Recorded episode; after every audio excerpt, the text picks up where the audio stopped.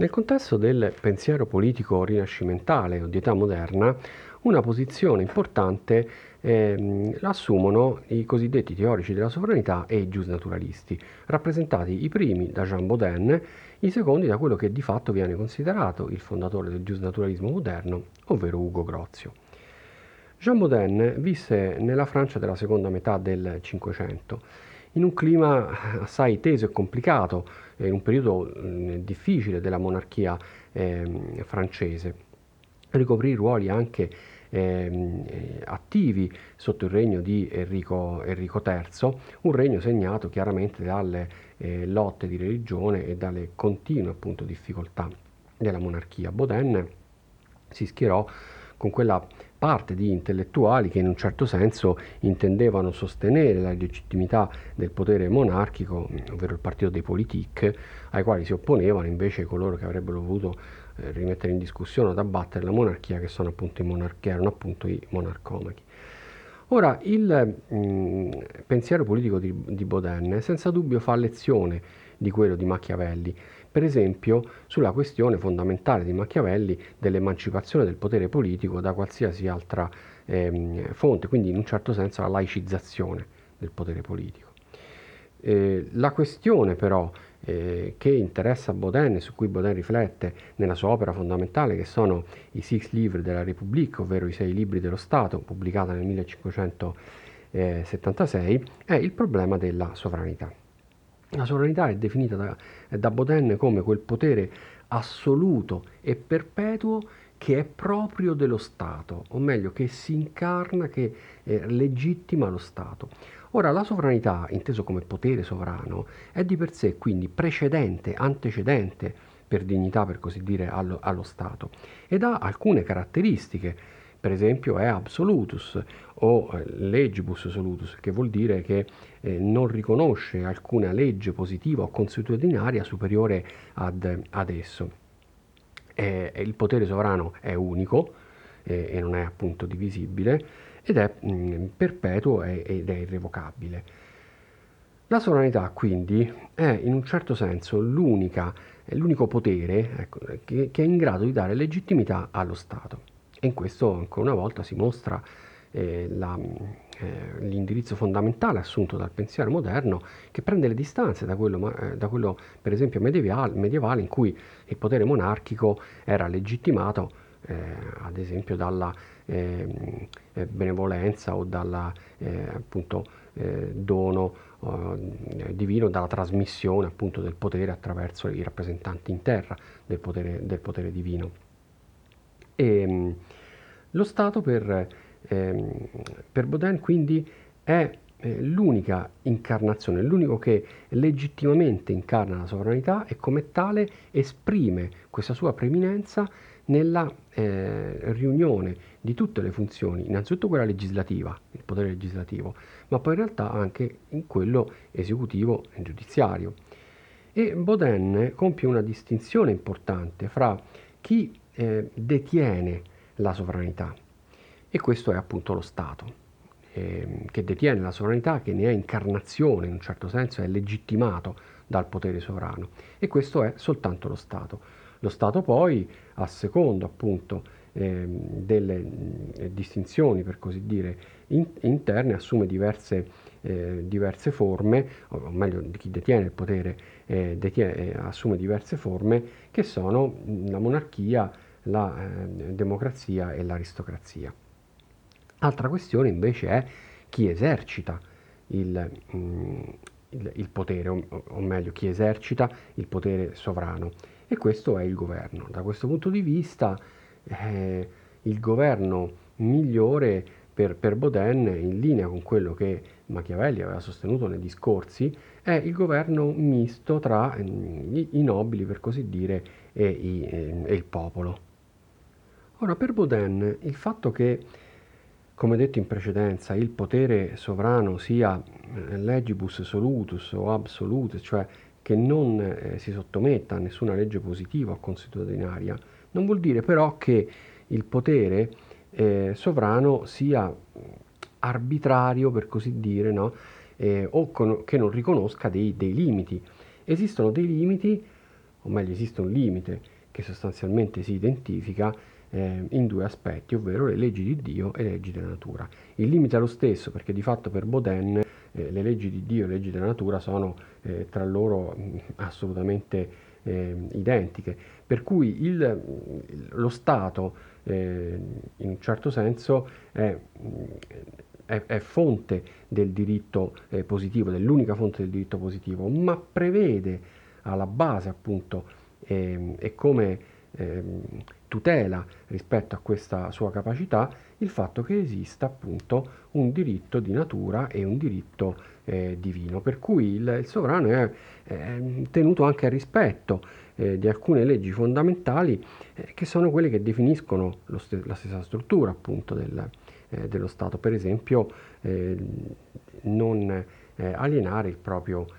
territorio, difendere appunto il proprio territorio. E da questo punto di vista la eh, riflessione di eh, Baudin si pone alla base eh, o come prodromo di quello che sarà poi il fondamentale discorso ehm, che mm, poco, ehm, poco, più tardi farà appunto eh, Hobbes intorno al eh, principio dell'assolutismo. Dall'altra parte, come detto all'inizio, ci sono i teorici del giusnaturalismo Ora, il giusnaturalismo era in realtà un'idea, mm, come dire, antica nella, eh, nella storia del pensiero eh, politico. Eh, l'idea che eh, diciamo, eh, esistesse un diritto naturale alla base del diritto positivo e anche delle leggi positive è un'idea che era stata espressa già nell'antichità, per esempio dagli stoici, dallo stoicismo appunto. Ehm, però in epoca moderna eh, anche contro eh, le violenze, eh, le intemperanze, le intolleranze degli stati, il giusnaturalismo è una posizione che viene sempre più affermandosi e diventerà appunto centrale poi tra il 600 e il 700. E Grozio, Ugo Grozio viene visto un po' come il padre del ehm, giusnaturalismo moderno. Ehm, Grozio era un calvinista appunto, ehm, anch'egli in un certo senso eh, molto attivo e coinvolto eh, nelle questioni della, eh, della, politica, ma anche della eh, Chiesa olandese durante il periodo delle guerre di religione, e proprio in risposta, o meglio, proprio dall'osservazione, dalla considerazione di questo tragico periodo vissuto dalla sua patria, eh, Grozio ehm, tra- trarrà il materiale per scrivere il De Jure Belliac Pacis, ovvero il diritto della guerra e della pace, eh, nel 1625. Ora, in un certo senso, eh, la riflessione di eh, Grozio, un po' come quella di Machiavelli nel Principe, parte dalla constatazione delle condizioni in cui si trova eh, lo scenario che, offerte dallo scenario politico eh, attuale, che è uno scenario in cui eh, di fatto ehm, non, non, le guerre di religione hanno creato uno scollamento nel principio di, di autorità e di conseguenza nella risoluzione delle controversie eh, tra stati, delle controversie diciamo, internazionali, non si trova più eh, quell'elemento eh, di, di, incontro costituito da un'autorità superiore, proprio perché nessuno riconosce l'autorità eh, o l'esistenza di una autorità.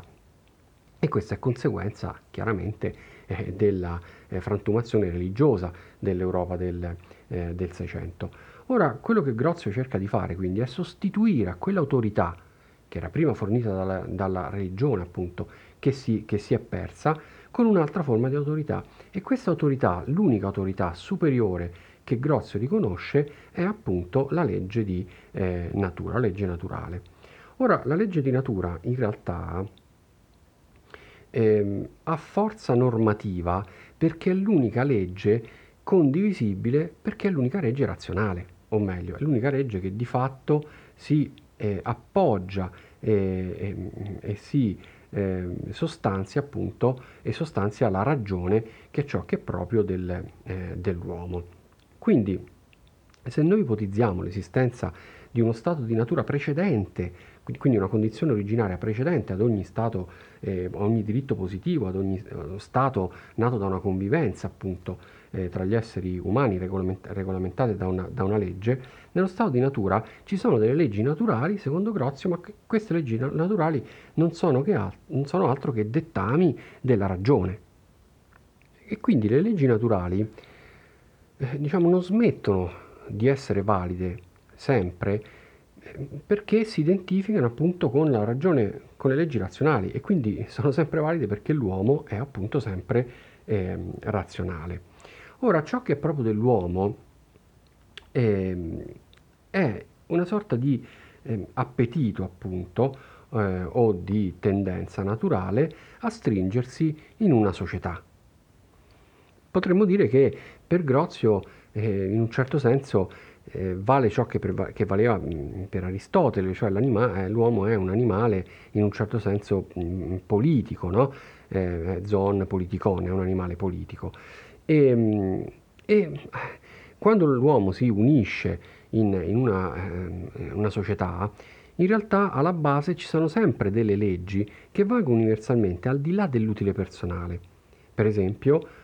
quella fondamentale è eh, mantenere i, l'obbligo di mantenere i patti, pacta servanda sunt no? in, in latino oppure astenersi dalle cose eh, altrui, oppure il fatto che eh, tutti riconoscano che giustamente ogni trasgressione va punita o prevede, per così dire, una, eh, una pena.